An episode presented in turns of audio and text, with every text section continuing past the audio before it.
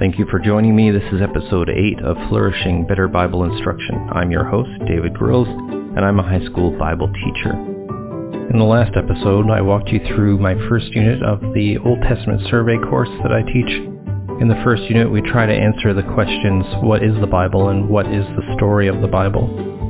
In this next unit, we head right into Genesis 1 and begin applying some of the skills we were introduced to in the last unit. As you might imagine, this unit can be controversial as we head into Genesis chapter 1 and look at the creation account. So right away I try to take some of that controversy away uh, with a couple of things. First we look at the idea of doctrine, and then we look at the creation account through the lens of several New Testament passages, dividing the doctrinal question about creation into the who and the how. One helpful tool that I use to talk about doctrine is a graphic adapted from the English Standard Version Study Bible. If you have an ESV Study Bible, you can find it on page 2507 of the 2008 version of the Study Bible. I use this definition for our class. Doctrine is a set of agreed upon beliefs in a community.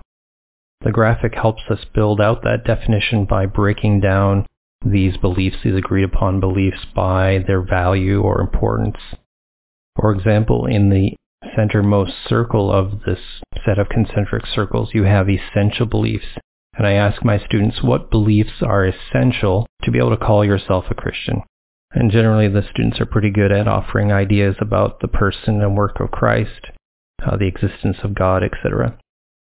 Next comes our convictions. These are ideas or beliefs that are are very important, but less important than essentials. In other words, you would never say to someone who disagrees with you on one of these topics that they are not a Christian, but it might be important enough or a conviction to you that you might leave a church. These topics include things like requirements for leadership, uh, baptism, and who can have communion. After the second circle comes opinions and then finally questions. And opinions and questions are not issues that you should be dividing over or arguing over. They might include ideas about end times or or music. As we discuss these circles and I take ideas from students of what ideas belong where, I want them to begin to think about the how and the who of creation and where each of those fit on these concentric circles. We don't come to a resolution necessarily at this time, but I really want them to understand that if we take the position that the how of creation is an essential doctrine, that that might cause unnecessary division and conflict, when maybe it's a question or an opinion. It might even be a conviction. The who of creation is a lot less controversial. So with the question in mind of where does the how belong, we head to the New Testament and take a look at John 1, Colossians 1, and Hebrews 1. John chapter 1 in the prologue says this In the beginning was the Word, and the Word was with God, and the Word was God. He was with God in the beginning. Through him all things were made. Without him nothing was made that has been made. Colossians 1:16b and 17 say this all things have been created through him and for him.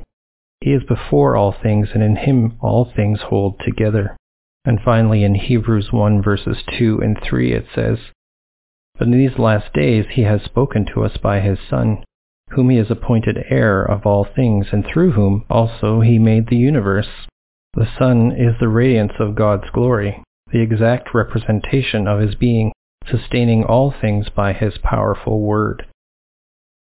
So together we summarize these passages as all things are made through Christ, all things are made for Christ, and he holds all things together. So I ask my students, do you think all Christians could agree with these statements? And do you think that belief about these statements belong in the center circle or one of the outer circles? So we arrive at a consensus that these beliefs about who Jesus is and what Jesus does belongs in the center or the essential circle. What I'm trying to do is build some consensus about very important ideas that most, if not all, Christians believe. And this allows all of the students in the room who call themselves Christians to feel, hey, yeah, this is something I can grasp onto, even if what I believe about the how of creation doesn't match up with my seatmate or with someone down the hall, my family, etc. And now we go back to the days of creation and how those days can be interpreted. And like all future topics, I try to connect back to what we've been learning about this being an ancient Near Eastern document with real cultural background that is meaningful to how we are meant to understand and approach whatever it is that we're reading in the Old Testament. So one of the supports that I use, one of the documents I give the kids, is from the Faith Life Study Bible. And it's a depiction of the ancient Hebrew conception of the universe. That's the title if you want to Google that. And it shows Sheol, the underworld. It shows uh, the earth and the firmament above the earth with waters above and waters below, etc. The pillars that hold up the firmament. The idea that the sun, moon, and stars were inside of that firmament, much smaller, not this gigantic star that we go around once per year. And then we talk about how we view things, what we understand to be true about the universe. I ask them how they know these things are true, and I introduce the ideas of general revelation and special revelation. For the purpose of our conversation about creation, I talk about general revelation as sort of revealing who God is through nature, uh, much like Psalms and Romans talk about. And for many students who are heading into science and feel concerned that what they're going to learn will contrast with what the Bible says, I invite them to think about their pursuit of science as a pursuit of this general revelation, finding out how God has done things. Likewise, as we study the Bible, I caution them against looking to the special revelation of Scripture for answers to questions that general revelation might answer better, or our scientific investigation of what God has made, what God has done. An example of this might be looking at the creation of Adam in the garden and how there was nothing for him to eat, uh, asking questions about, well, what did he eat until the plants grew? How long did it take to grow? Those are the kinds of questions that the scriptures don't care about. It's not trying to answer all of those questions because those things are revealed elsewhere or are unimportant to the story of who God is and what he's doing. In my classroom, of course, there's a diversity of belief. There are students who, who believe that the Bible does address all of those issues. And then there are students who are already finding that church or the Bible is creating a false conflict for them. They don't know it's false, but they feel there's a conflict that requires them to choose between faith or science. And on both fronts, students have gaps in their understanding. I often have questions from students saying, you know, I can't believe that people evolved from monkeys, revealing that they don't understand what evolution is, while other students might make a claim that's just not in the creation accounts. So then we head back to the text and we do a close reading of Genesis chapter 1 right up until Genesis chapter 2. Like I said before, there's an unfortunate chapter break before the actual end of the story, the first part of the story. After our reading, I ask them what their questions are. That is an expectation that we've been building in for a couple of weeks already. They know that they need to be generating questions and comments as we read or as I read to them. And this is where our discussion about general revelation and special revelation comes in handy. Some of their questions, they're trying to look in the special revelation for answers to questions that might better be revealed by our understanding of what God has made. In other words, as a student asks, well, how can there be light? on the first day if there's nothing to generate light until the fourth day? And usually I respond, well, does the text try to explain that? Is that part of the meaning or purpose behind the text? Some of the great students of science in the class might talk about various kinds of light that aren't from the sun, or the moon only reflects light. They might talk about how some animals give off light, or even some stones give off light, that kind of thing. And my goal in our study and discussion is to give students of a variety of beliefs a framework for managing what to expect from Scripture and what to expect from elsewhere. As we discuss the different days and think about the questions that are asked. We then explore six different Christian views of creation. We start with a framework interpretation where we look at how, from a literary perspective, the days are broken into two categories. The first three, God forms, and then in days four, five, and six, he fills those days that he formed. In other words, day one, God creates light. Day four, he creates the sun, the moon, and the stars. Day two, the sky and the seas are created. Day five, the birds of the air and the fish. And on day three, God creates dry land. And then we have land animals, plants, and people. And then God rests. This is a diagram, which obviously I can't show you on a podcast. We then look at other understandings of the creation account, dividing them into two categories, young earth and old earth, or ideas that try to hold to a 6 to 10,000 year old earth versus ideas that uh, are perfectly comfortable with a 4.25 billion year old earth. It's important for me to emphasize to my students that these are Christian views.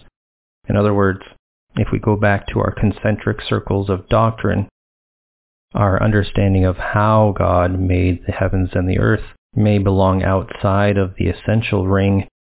For some, it may be a conviction, but most likely we just have an opinion or we have questions about the how, where the who of creation can be agreed upon and very likely belongs in that essential circle, being core to Christian belief.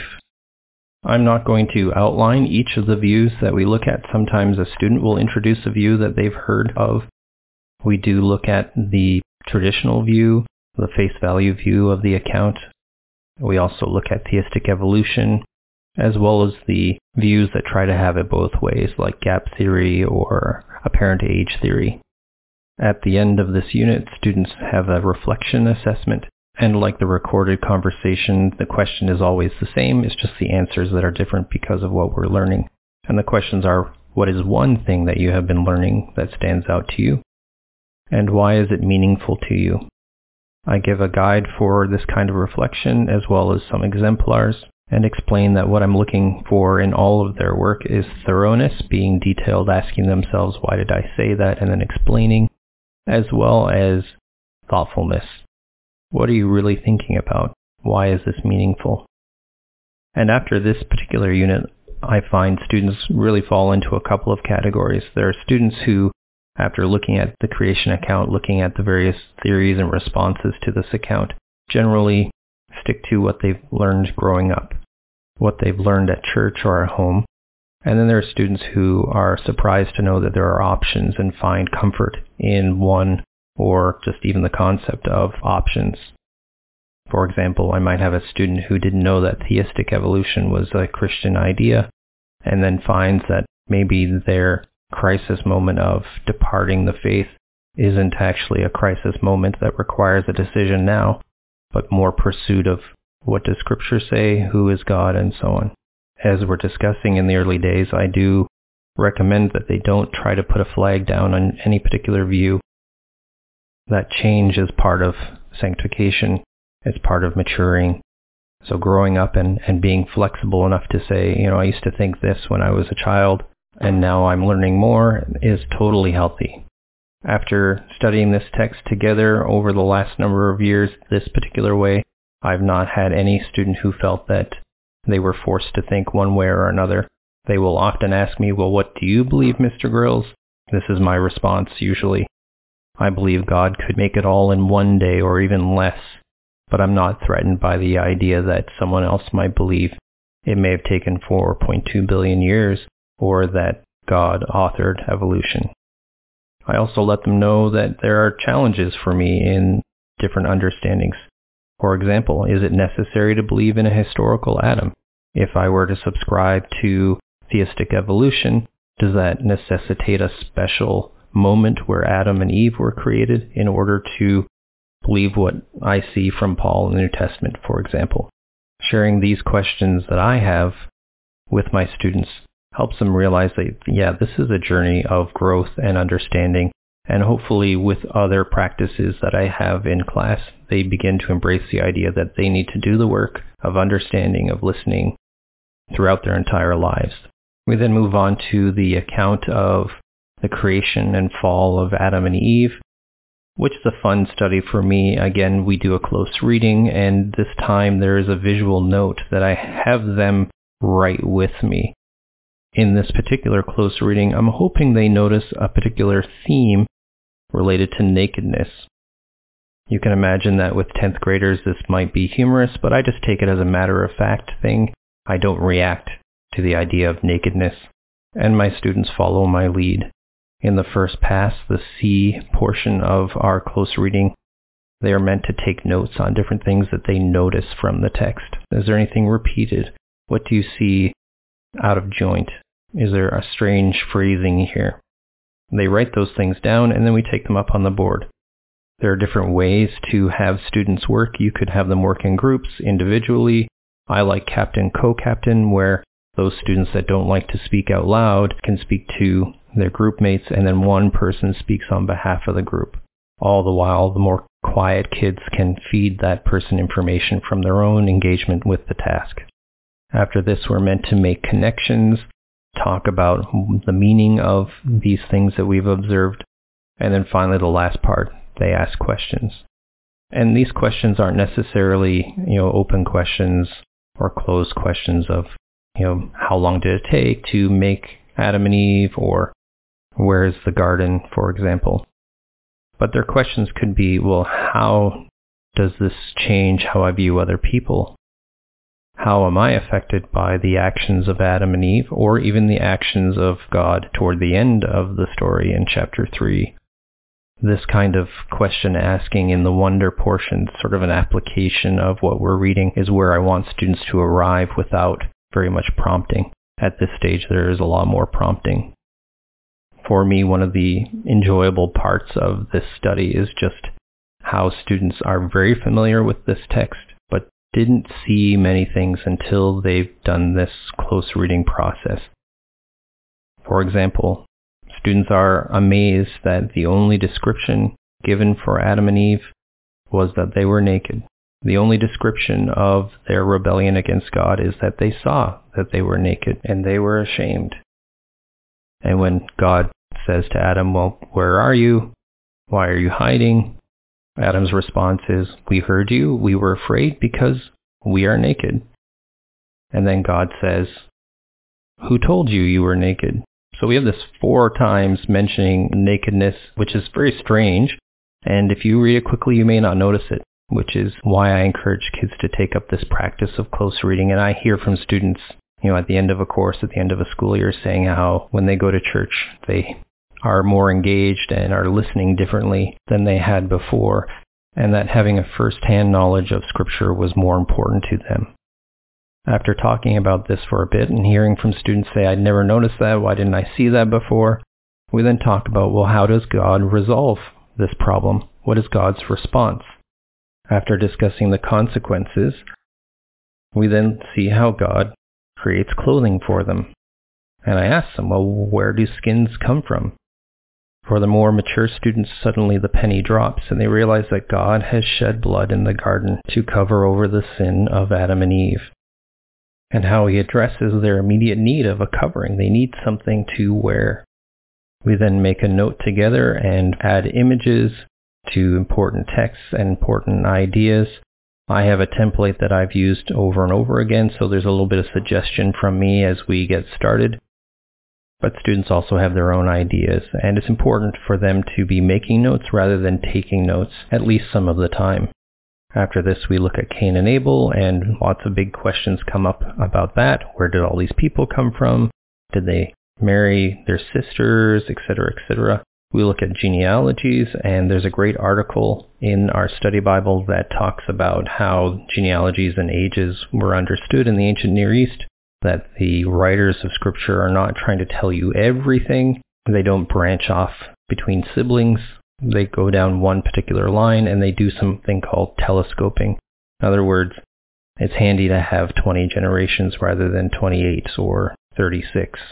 I do spend time on genealogies and looking at what's written in there, talking about anachronisms, again talking about purpose, even reminding them of things like deep reality, you know, what is important in this text. The deep reality suggests that we want to know what is God doing, how is God orchestrating his plan of redemption through this genealogy or through the choice of this person or that person, rather than being distracted by the historicity or the scientific angle of these generations. For example, for example, did Lamech's son Tubal-Cain actually work in both bronze and iron when the traditional author Moses died before the Iron Age? These kinds of anachronisms or things that are out of time can be explained by again going back to what is the purpose of the text, what are we meant to learn from this about who God is and what he's doing, but then also understanding that the Bible wasn't written in English, so we are perfectly happy to read an edit or an update. As usual, I read to the class each day, and as we look at the flood and then later the Tower of Babel, they are expected to see things in those texts that they haven't seen before and draw them to my attention through question asking and making statements. A couple of things that surprise them as we take a look at those texts are that people weren't supposed to be eating meat until chapter 9 when God says, now you can eat meat. We discuss the shape and the size of the ark. We talk about possible solutions to the difficulties with that story but also emphasizing that what we're looking for in details that aren't there maybe isn't what matter to the story. And having previously learned about the importance of literary setting like the city, they see quite clearly why the city was a problem. The things that the people in Babel wanted for themselves is a great launchpad into the next section, the next unit when God gives freely to one particular person all of those things that the people of Babel wanted. So in this second unit, my desire is to loop back to the things that we learned in the previous unit, to reinforce the close reading skills, and introduce a new assessment, which is the reflection. I don't have time in this second shorter unit to do one-on-one conversations or a project.